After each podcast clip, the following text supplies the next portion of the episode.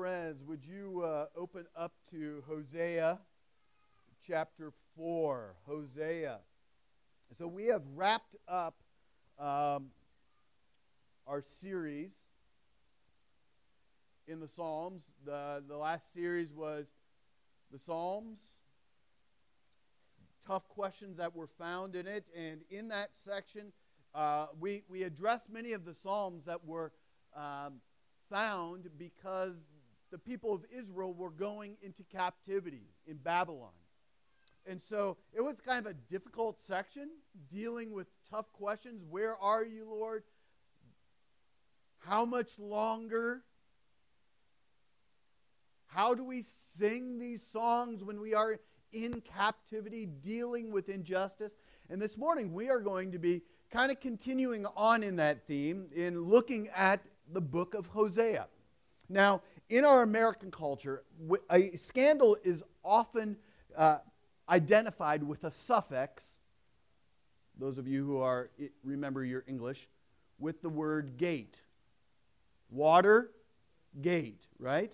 And in Watergate, it all started, if those of you who love that kind of political intrigue, it started with the crimes that were connected with break ins and the cover up during the which administration? Nixon, good job, good, good. So, this is not only your uh, biblical sermon, this is also going to be your, your history. Uh, Watergate uh, became much more than uh, a name of five buildings in the foggy bottom area of Washington, D.C. The name has been associated with scandal for the last 40 years. Scandals are absolutely everywhere. You, you even look in our, our political system with stuff that is going on today. When scandals happen, they are highly public. And there are usually lessons that kind of outline the, the controversy. For instance, who knew what? And what did they really know? Do you, do you feel that even today? Who knows what? And what do they really know? In the texts, in the emails, in the phone calls. Or the, you might feel in the scandals that the cover up it might even be worse than the crime itself. Or you, you might even think about, man, that these scandals are shocking. What is up with these people? Why would they do that? They're, they're telling, these scandals are telling. And that is why we are studying the book of Hosea. We're going to be starting a kind of a seven week series on this minor prophet, Hosea. Why is it called a minor prophet? Because generally they're, they're smaller books. Uh, but in this book of Hosea, it is a, if this story were to hit the news and the tabloid media, media today, it would be called Gomergate. Gomergate. The book of Hosea is a prophetic message from God to the people of Israel through a scandalous story of a man who marries a woman who is ultimately uber unfaithful to him. And actually, that's pretty whitewashed. That's a whitewashed telling of it. It's, it, it's an enacted, it's a real life story, a prophecy that God, where God communicates and illustrates his relationship to the people of Israel based on the way Hosea loves his wife, who ultimately goes wayward and she herself becomes a prostitute. It's a glorious and an absolutely gritty book. Hosea highlights the scandalous nature of God's grace and his relentless love. So, why are we studying this book about a nation during the 8th century BC? Let me give you a couple reasons.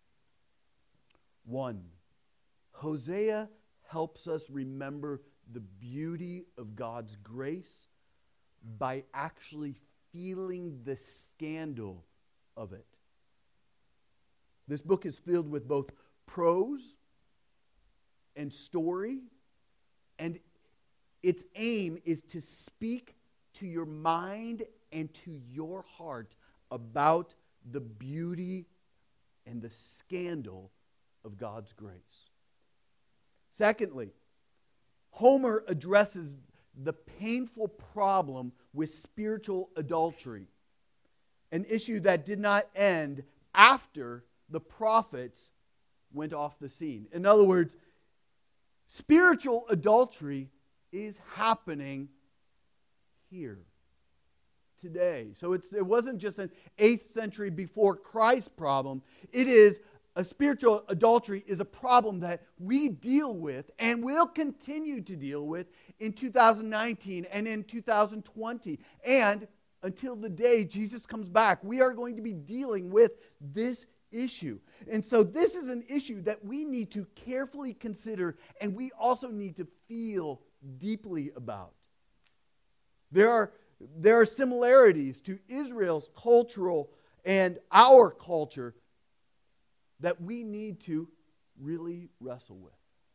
And lastly, another reason that we need to be looking at this 8th century BC prophecy Hosea foreshadows the gospel.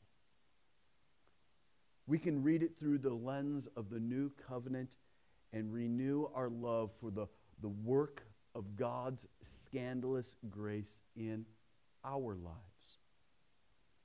So, I hope that this book will make you stop and say, What? How? Whoa, whoa, whoa, whoa. And then also, wow. Make you be kind of shocked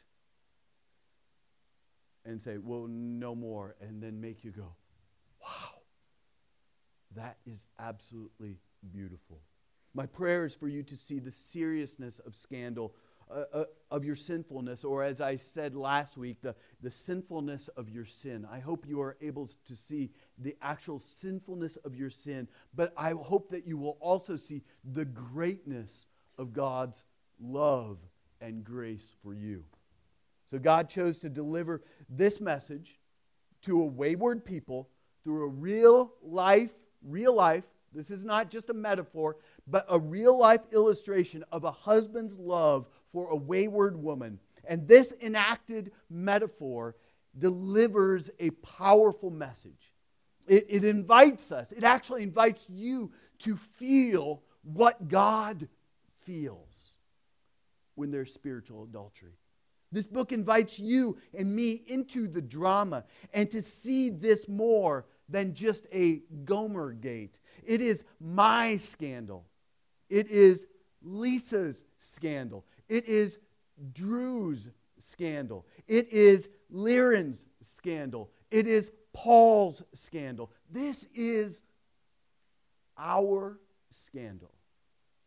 So, my friends, we are going to read chapter 1. And my encouragement is as I have divided this series up over uh, more than, less than the number of chapters, I'm going to encourage you to read ahead. Read some of the stuff before we show up to worship. Don't just wait. Read it ahead of time. But this morning, would you stand for the reading of Hosea chapter 1?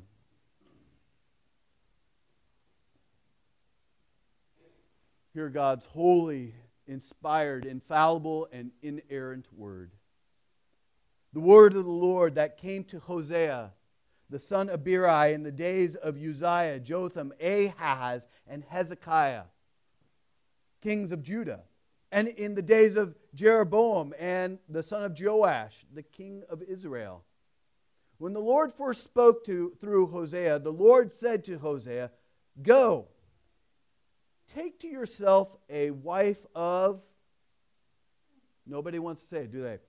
Whoredom, and have children of whoredom. For the land commits great whoredom by forsaking the Lord. So when he so he went and took Gomer, the daughter of Diblaim, and she conceived and bore him a son. And the Lord said to him, Call his name Jezreel For in just a little while I will punish the house of Jehu for the blood of Jezreel, and I will put an end to the kingdom of the house of Israel. And on that day I will break the bow of Israel in the valley of Jezreel. And she conceived again and bore a daughter. And the Lord said to him, Call her name No Mercy. For I will no more have mercy on the house of Israel to forgive them at all. But I will have mercy on the house of Judah, and I will save them by the Lord, by the Lord their God. I will not save them by bow or by sword or by war or by horses or by horsemen. And when she had weaned no mercy, she conceived and bore a son. And the Lord said, Call his name not my people. For you are not my people, and I am not your God. Yet the number of the children of Israel shall be like the sand of the sea, which, which cannot be measured or numbered. And in the place where it was said to them, You are not my people, it shall be said to them, Children of the living God. And the children of Judah and the children of Israel shall be gathered together, and they shall appoint for themselves one head, and they shall go up from the land, for great shall be the day of Jezreel. This is the word of the Lord. You may be seated. So here, here is there's a theme for of every person who has. Hosea provides a theme for every person who, um, who has experienced God's mercy. This, this book provides kind of a template for anybody who has experienced God's love, His mercy, His grace. And here it is God gives grace to wayward people because He's God. God gives grace to wayward people. Why? Because He's God. So let me uh, kind of unpack three sections here. First, wayward people, and then who are under judgment, and how they find grace. And as we do this, I, I, let's be sure to keep putting ourselves. This is not just we're kind of at a 10,000 foot view, kind of watching the story of Hosea and Gomer work out. No, let, let's find ourselves inserting ourselves actually into this story. So resist the tendency to read this from a distance. Enter yourself into this story of scandalous grace. First of all, wayward people. The book of Hosea was written to warn and to win back people who were wandering from their relationship with God. It's a, it's a, it's a warning shot. But it's not just a warning shot, it's, it's also a, a wooing back, a call back. Verse 1 helps us to understand the setting in which this book was written and the situations that it was addressing as it related to the people of God. First, it starts off the word of the Lord came to Hosea. It indicates that what follows is actually a message from God Himself to His people. That God delivers this message through a book. God is speaking. As we open up this word, as I said, let's stand for the reading of God's word. This is not just a formality we do, for God is speaking as scripture is being read. And he is doing that still today. The prophet's name is Hosea. We know very little about this man beyond this book, but interestingly, his name means help or helper, which comes from the word salvation. Joshua's name also shares uh, pieces with this name, Hosea, as well as Jesus. So we also learn that his ministry took place during the days of Uzziah, Jotham, Ahaz, and Hezekiah in Judah, and also during the time of Jeroboam in Israel. So this set, the book of uh, Hosea was written during the 8th century BC, prior to the birth of Christ, right? And the two king, the nation of Israel had been divided two year, 200 years prior into two different kingdoms Israel up in the north and Judah in the south. So that's why you have the list of the kings of Judah and the kings of Israel. The listing of the kings show us what is the environment of that was taking place. And if you want to read the backstory, I sent it in a text to, to well, probably almost everybody. There is a backstory in 2 Kings 15 through 20 and 2 Chronicles 26 through 32. Judah was far more spiritually faithful. They are following more closely after the Lord. Three of the four kings listed in verse 1 are regarded as faithful and righteous kings, except the one exception. Did you pick up who it was? Probably not. His name is Ahaz. Ahaz was not. But Israel, sometimes called Ephraim in, in Hosea, kind of write that in your notes. Ephraim is kind of a reference to Israel, was in trouble. He was in trouble. They were in trouble. Jeroboam is listed as the king of Israel, and he reigned for 41 years.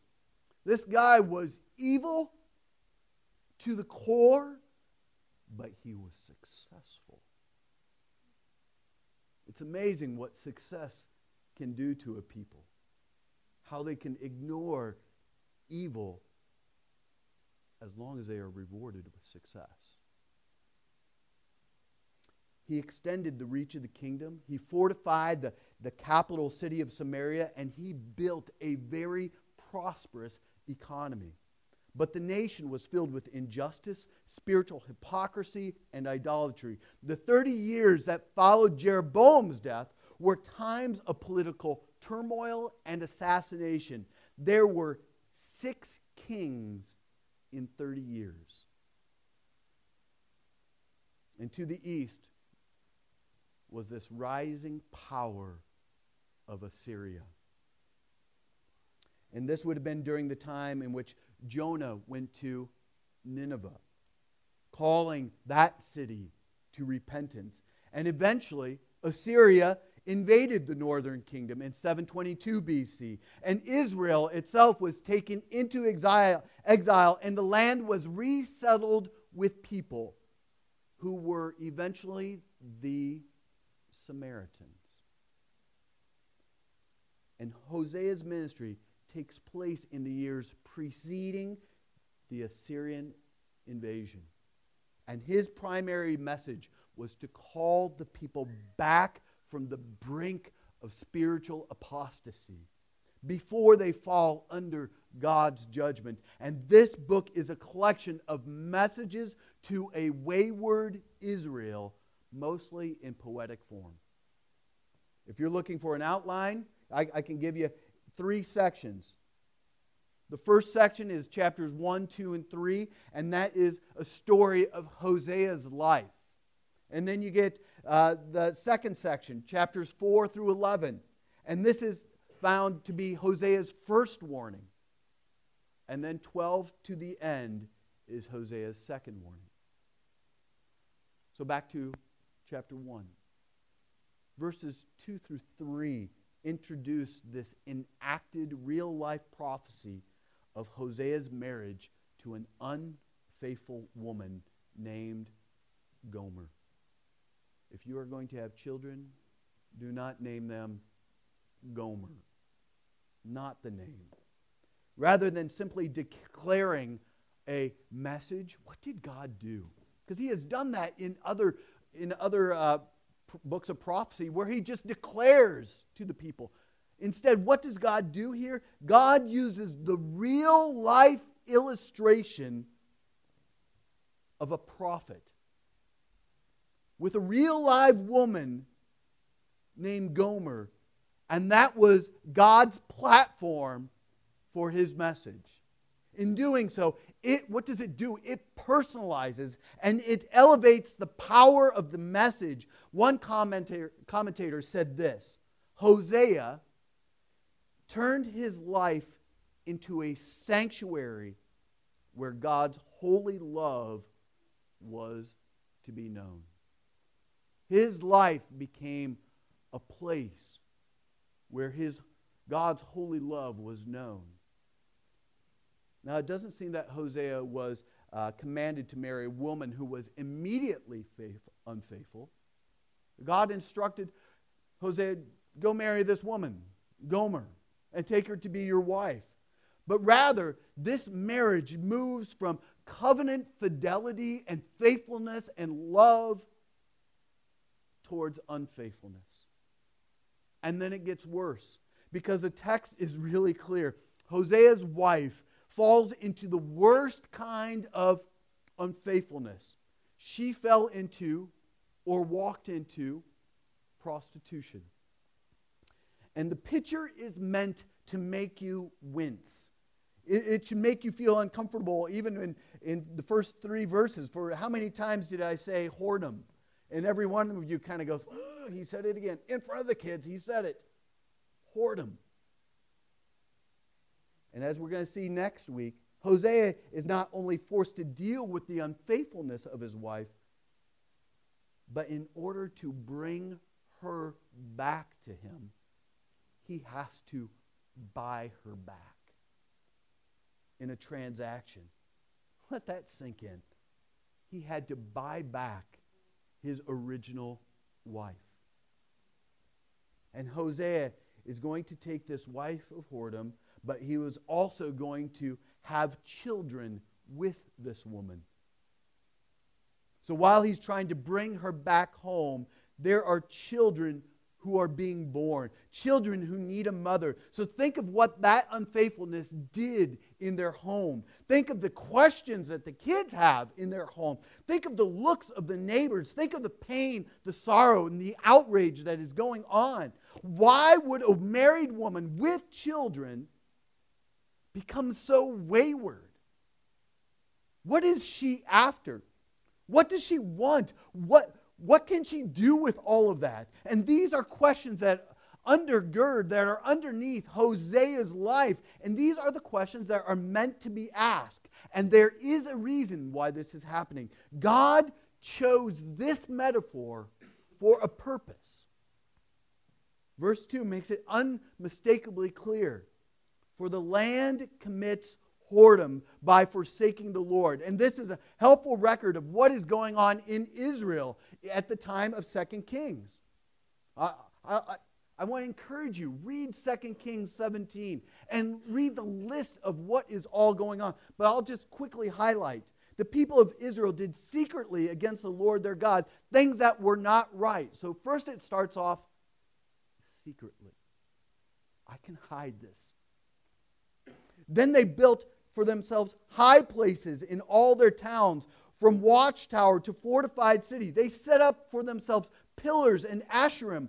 And, so these are to pillars and altars to other gods. So it started off as secret. And then it built into we're going to start building pillars and altars to these other gods. And then God warned them by the prophets but they did not listen. They were stubborn, as their fathers had been stubborn, who did not believe in the Lord. They despised, they ultimately started despising God's statutes, his covenant that he made with their fathers, and all the warnings. So their heart was starting to get harder and harder and harder. And do you remember what I said in the beginning? The king was extremely evil. But what was happening in the country? Success they were experiencing success. And this is how wayward they were. Listen to this. It got to the point where they burned their sons and their daughters as offerings and used divination and omens and sold themselves to do evil in the sight of the Lord, provoking him to anger. This is how wayward they were, taking their own children and burning them on the altars of foreign gods. But while all this is factually true, Hosea helps us to really understand it, even appreciate it at a much deeper and more intimate level. God could have used any metaphor, any illustration to make his point clear. He could have just used plain old words and just said, Hey, turn back to me. Come on back. This is wrong. This is bad. But he chose a wayward wife because I think he knows that we will get it a lot better by using a real life illustration. It, it's as if God is saying here, Do you feel this? Do you feel the pain of adultery? The waywardness of Gomer and the faithfulness of God is designed to make for us to make a connection between how God's people often treat God Himself. How we treat God.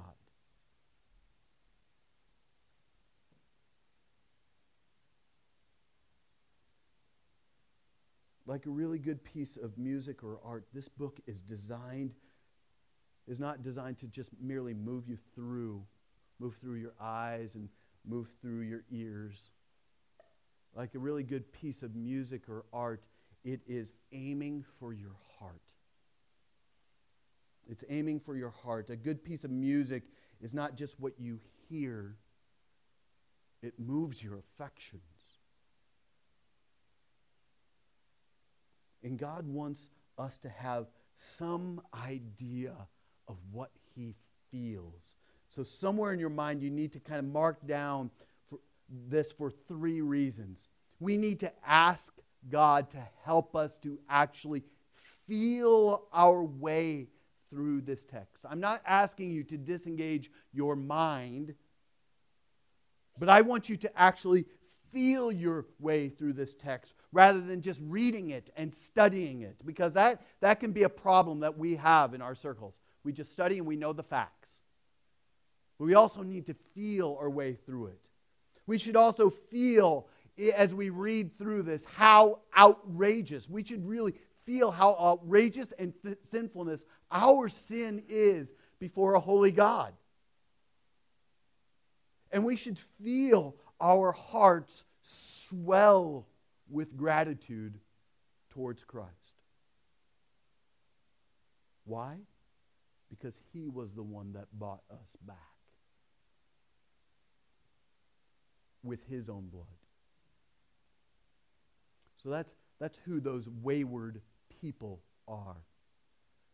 But we also, the second observation that we're going to notice, the second one is that they were under looming judgment. God, God is giving wayward people, is, is really the, the reality of the judgment that we and they have to face. Their waywardness is a real problem. But moving outside of God's favor should be absolutely terrifying and frightening. To make this point very poignant, you see in verses 4 through 8, a record record they, they records God's instructions to Hosea about the names of his children. Not only is Gomer just a terrible name, but the names that follow speak about how painful this really is. These names are designed to elicit a reaction, to make us feel. I, I heard as I read it, his name uh, is, her name is No Mercy or Not My People. I heard somebody over here go, Oh, good. That's the way you should react is no mercy, not my people. It should elicit some kind of reaction. In verse 4, we find the first name of a son, and his name is Jezreel. And you might need to think of this name as if uh, I would name my child Benedict Arnold or Nixon or Vegas. The name carries a lot of baggage. Jezreel was a well known place for battle and bloodshed. Maybe Armageddon, Armageddon would be a good name to get the same kind of feel. But the point makes, uh, this verse makes the point very clear, saying, I will put an end to the kingdom of the house of Israel. I will break their bow, or I will break their trust in the valley of Jezreel. In other words, the clock is ticking. It's coming to an end. Judgment isn't far off. Armageddon is coming to an end, coming very soon. So God, it's a, it's a warning with the name of Jezreel. Hey, my judgment is coming. And I want you to know it. Name your first kid that. And then shortly after that, in verse 6, we find that Gomer conceives again and bears a daughter. Can you imagine? You have a beautiful daughter, and God instructs you to name that daughter what? No mercy. No mercy. Some commentators suggest that the lack of reference to Hosea may mean that this is a child born in prostitution. We don't know for sure, but what is promising uh, here is frightening. I will no more have mercy on the house of, of Israel to forgive them at all. I will have no mercy. And Judah is still favored by God, and it seems that God is attempting to almost provoke Israel towards some kind of, je- uh, some kind of um, jealousy here. But take note of the second half of verse 7 because, because it becomes, it will become the theme here. That God saves his people by his own power. He saves them by himself, not by what we are prone to trust in. The people of Israel were prone to trust in the bow. They were tr- prone to trust in the sword, in, the, in war, in horses and horsemen. Man, if we could have military strength, I will trust in that. And part of the problem with people, the people of Israel is worship. And they were trusting in the gifts rather than the giver of gifts. And this is not a, a problem that was retired in the days of Hosea. Do you remember Romans chapter 1? Therefore, God gave them up in the lust of their own hearts to her impurity, to dishonoring their bodies among themselves, because they exchanged the truth about God for a lie and worshiped and served the creature rather than the Creator, who is blessed forever. So, verse 8 is also equally devastating. We got Jezreel, and we've got ourselves no mercy. And she has another child in prostitution. And this child, this boy, his name is not my people. God makes a stunning statement You are not my people, and I am not your God. That hurts, or at least it should hurt. We should feel the pain in that moment. My people was a, a chosen term of endearment. And if you look in, in the book of Exodus, at least 17 times, that is how God referred to his people. They are my people. My people. It, it, so, this is marking the severing and the breaking of God's relationship with his people. God is separating himself from his people because of their sin. The covenant made at Sinai has been broken. The people, like Gomer, have played the harlot. And God says, I'm done. It's over. Now, this is, would not only be expected, it's fully justified, right? In one of the commentaries I was reading, uh, Westermann said this God's judgment needs a reason. God's judgment needs a reason. His compassion does not. And that's good news. So here we got this God is saying, listen, uh, judgment should come. The covenant was broken. and God should be done with this relationship. And if the story ended there, it, it would not be unfair or unholy because God has every reason to be just and to bring down judgment. He has every reason, even for us and our sin, to bring down judgment on our sin, on our slothfulness, on our inward hate, hatred towards Him or towards one another. God has every right. If, is this how you see God and His holiness? I fear that some of us see God through such grace filled eyes that sometimes we fail to see the reality of our sin. Let me say that again. Sometimes I, some of us see God through such grace filled eyes that sometimes we fail to realize the weight of our own sins. Who would blame a man for walking away from this marriage? In fact, more than likely, the elders of our church would say, You have every right, every biblical right. Because adultery is breaking the covenant. No one would blame a man or a woman from walking away from marriage, a marriage to a prostitute after two illegitimate children and years of unfaithfulness. But I'm glad the story doesn't end here.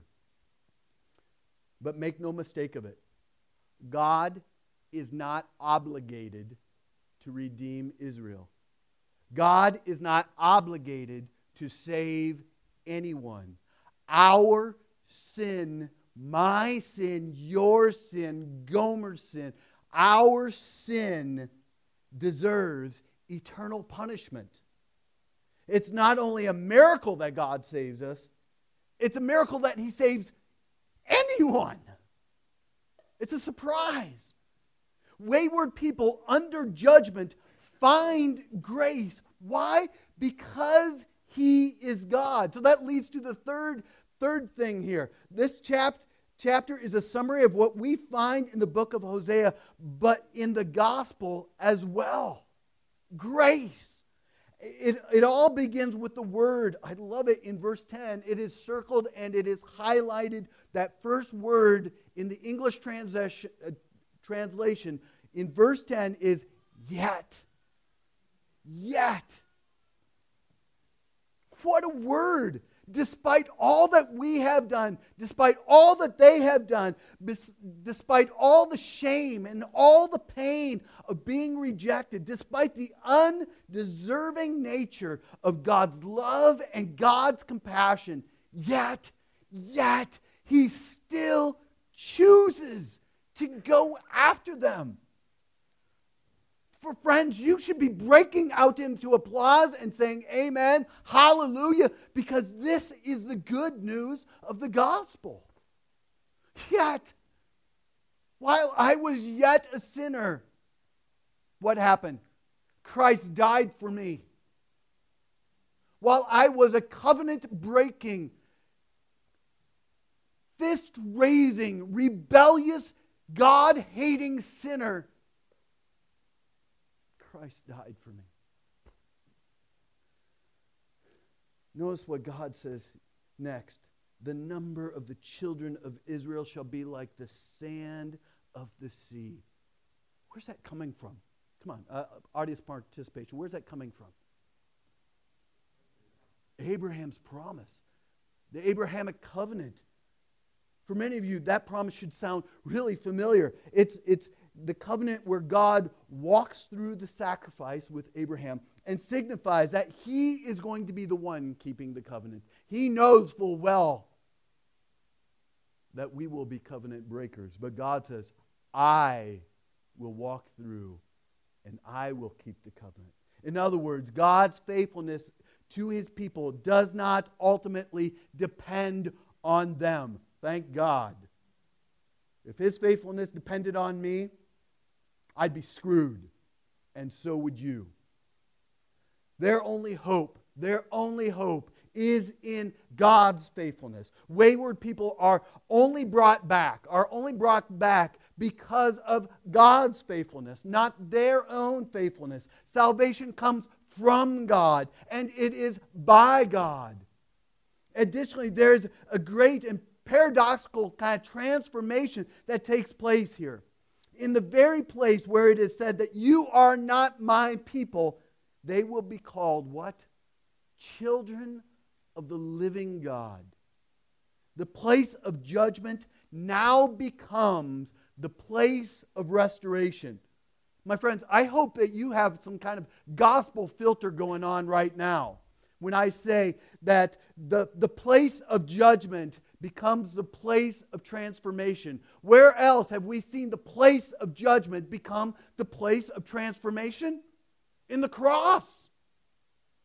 Praise be to God, right? On the very hill where Jesus was punished, that is the very place where we have been set free. Here's how Paul said it in 2 Corinthians 5 For our sake, he made him to be sin who knew no sin, so that in him we might become the righteousness of God. Here's how John saw in Revelation chapter 5.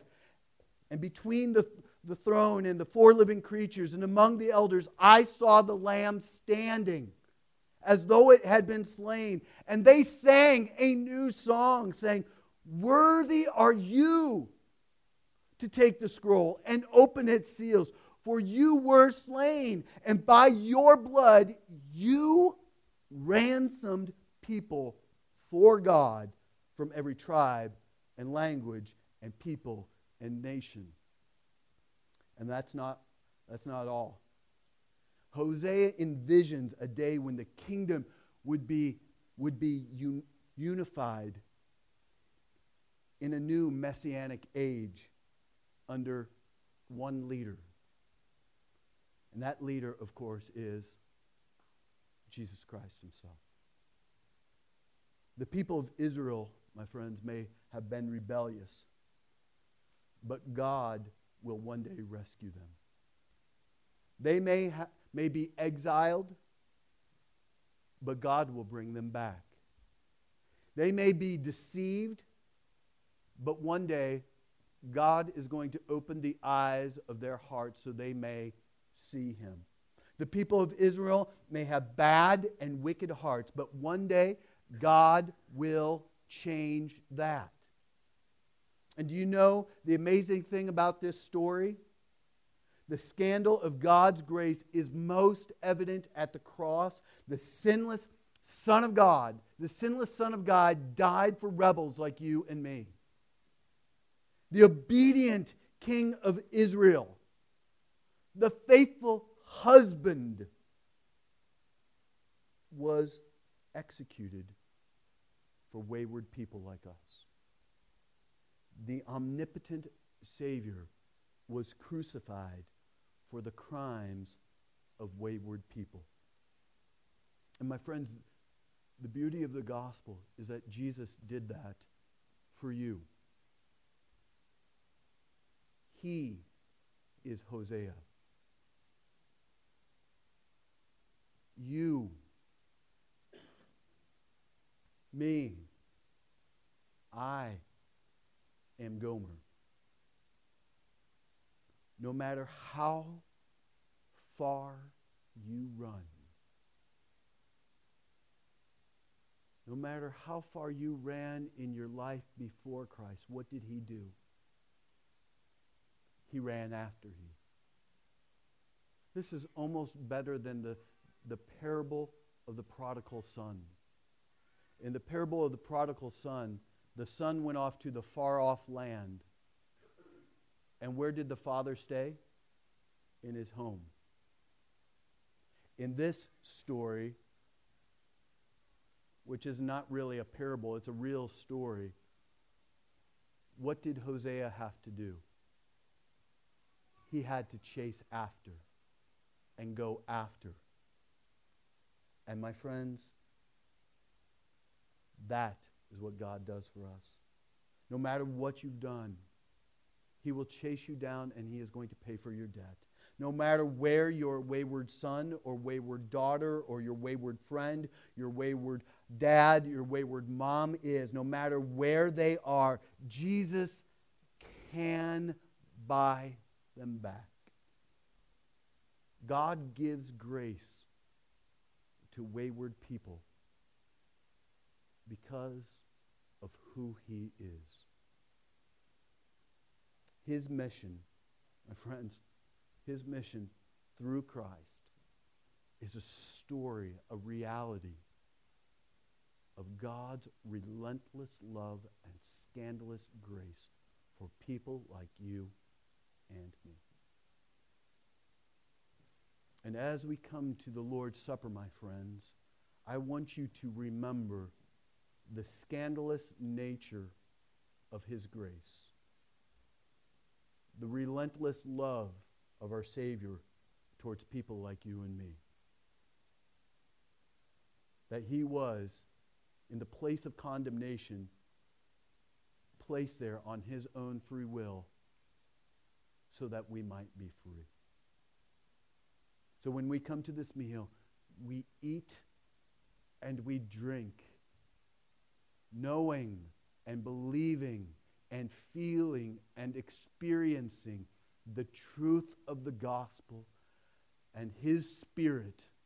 When we eat and we drink by faith, we'll strengthen our hearts, firm up our resolve to love Him even more and to love one another more because we all know we are in the same boat together.